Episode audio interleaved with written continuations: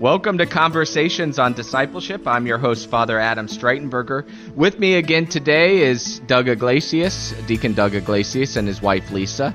Uh, welcome again. Great to have you. Uh, today we're going to be hearing um, mostly from Lisa, we, we hope, um, and her story of faith and how she's come to know the Lord.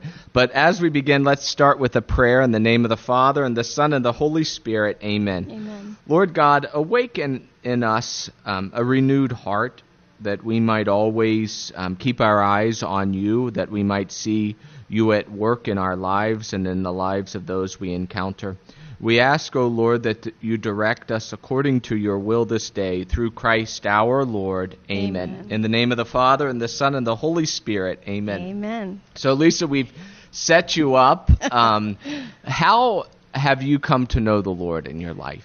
Um, well, thank you so much for asking. I love actually reflecting on this because um, I think when we get like busy in life and stuff, we can kind of forget and like the humble beginnings and then like the wow of glory of God. So, um, like Doug, I was uh, cradle Catholic and um, did CCD and you know every week and things. And um, I love to pray. My my parents taught us to pray as kids and things. And um, so that was kind of a base for me. I um, have awesome parents. I have a, a really amazing dad, and um, in particular, I mean, my mom and dad. But uh, I think we've reflected several times that me being able to um, receive that idea of the love of the Father is just ready for me, re- readily, you know, accepted by me because my dad is is just awesome. So, um, so I'm grateful for that. And um, but uh, you know, going going to you know regular you know Sunday mass and things. Well, then. Um, as a military brat, Air Force brat, we moved a lot, and that kind of loss uh, was um, for my parents about you know changing um, homes and uh, relationships and friends. Uh, I'm sure was really hard on them, but for my brother and I, it was just a big adventure every time. They had that ability to make it amazing. Well, um, and I'll get to that in a second. But um, through those um, moves, we were blessed at one point to live in Germany for three years, and that meant we were able to travel all over, everywhere. Like my parents were like, "We're going everywhere while we're here." So, um, in Fatima, I spent uh, a good amount of time kneeling and praying before the most glorious image of Our Lady that I had ever seen, and um, really was struck by the deep peace, and I literally could not take my eyes off of her.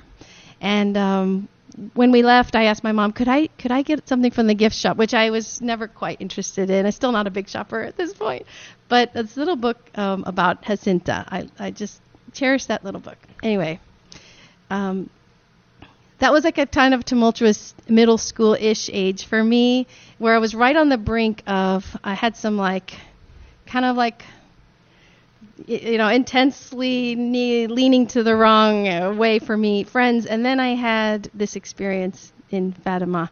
And we came back from that summer trip and um, i completely switched um, and I, I just kept these discussions going on with my mom about morals and values. And i just pressing and pressing and pressing on and and, and she very kindly would listen and we we talk about what it is to be you know a good person. That's I was really concerned about that. So go through. Um, we moved back to the states, moved to Miami, Florida, and the culture shock was intense because being in a military base, um, there's a lot of order and rules and peace for me through that. Well, you hit Miami, Florida in the late 80s, and it was intense there, and um, I just didn't know who to be friends with, whatever. So, a friend in one of my classes invited me to youth group, and uh, I went to youth group, and I found this uh, same uh, group of just on fire Catholics. I had never experienced that in my life, and um, very shortly after, a few weeks later, they had a retreat, and on that retreat, I learned that Jesus loved me. Like I knew that Jesus loved the world, Jesus loved people, God made the world and that Jesus died on the cross.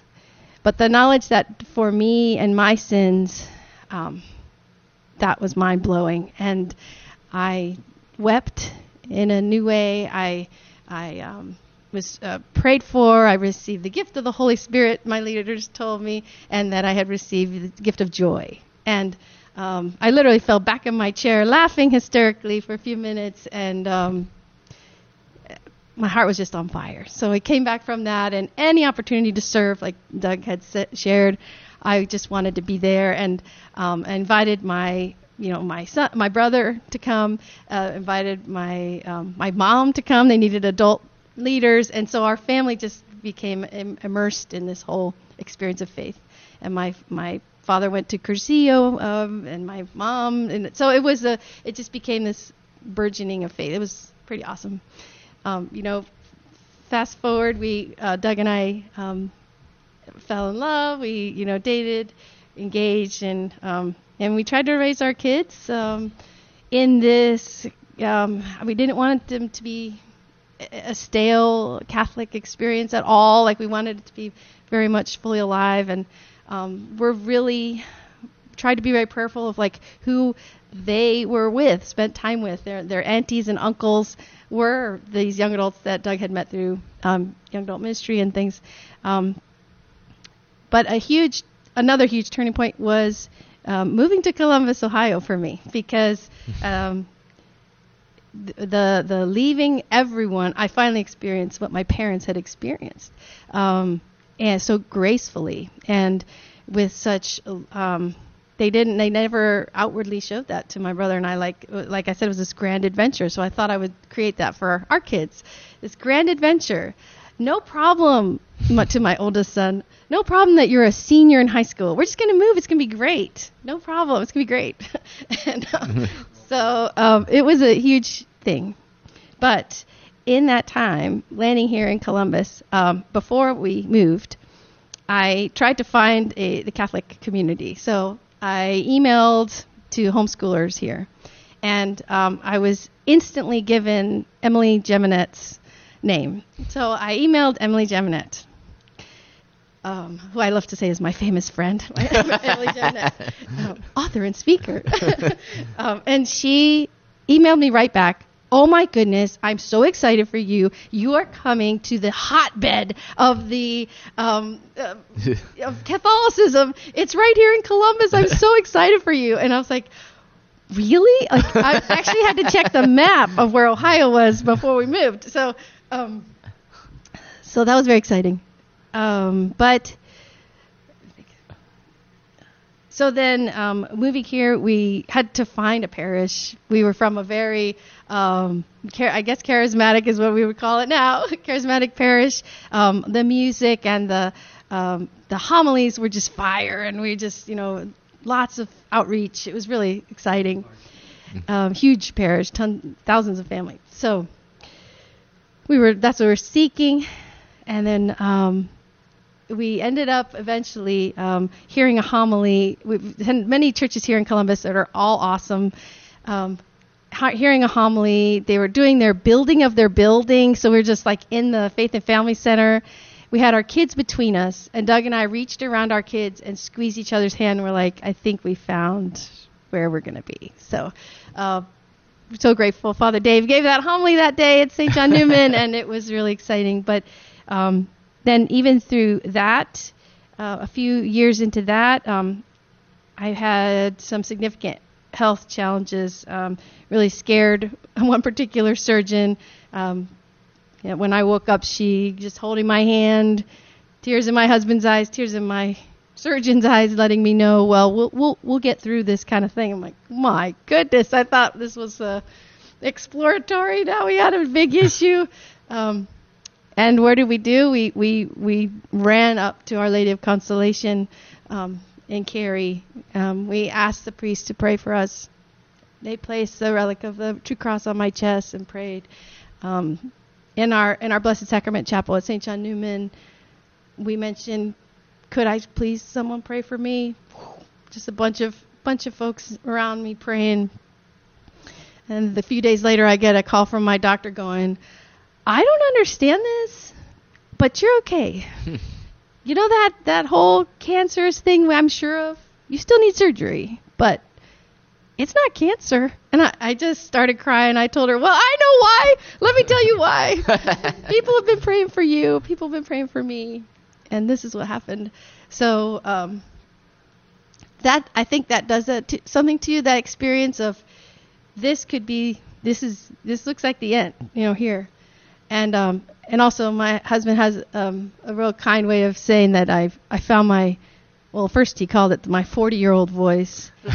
then he called it my 45 year old voice. We won't talk about where we're at this point, but um, just the, the God just kind of laid in my heart. Um, it's now. You must tell the truth. You have to speak. And I think as a stay home mom, as that was the only thing I ever wanted to be, and then a homeschool mom, which I adore the whole lifestyle what had happened was you do kind of get feel like you get lost. You feel like you become invisible, and that began this kind of journey towards what I'm doing now, ministry wise. Beautiful. And we'll continue that discussion. Thank you so much, Lisa. Now, um, in our next section, I'm going to um, pepper you with some questions on these things. Um, but you've been listening to Conversations on Discipleship. I'm your host, Father Adam Streitenberger. With me today again has been Deacon Doug Iglesias and his wife, Lisa. Uh, thank you so much for joining us. And until next time, peace and all good.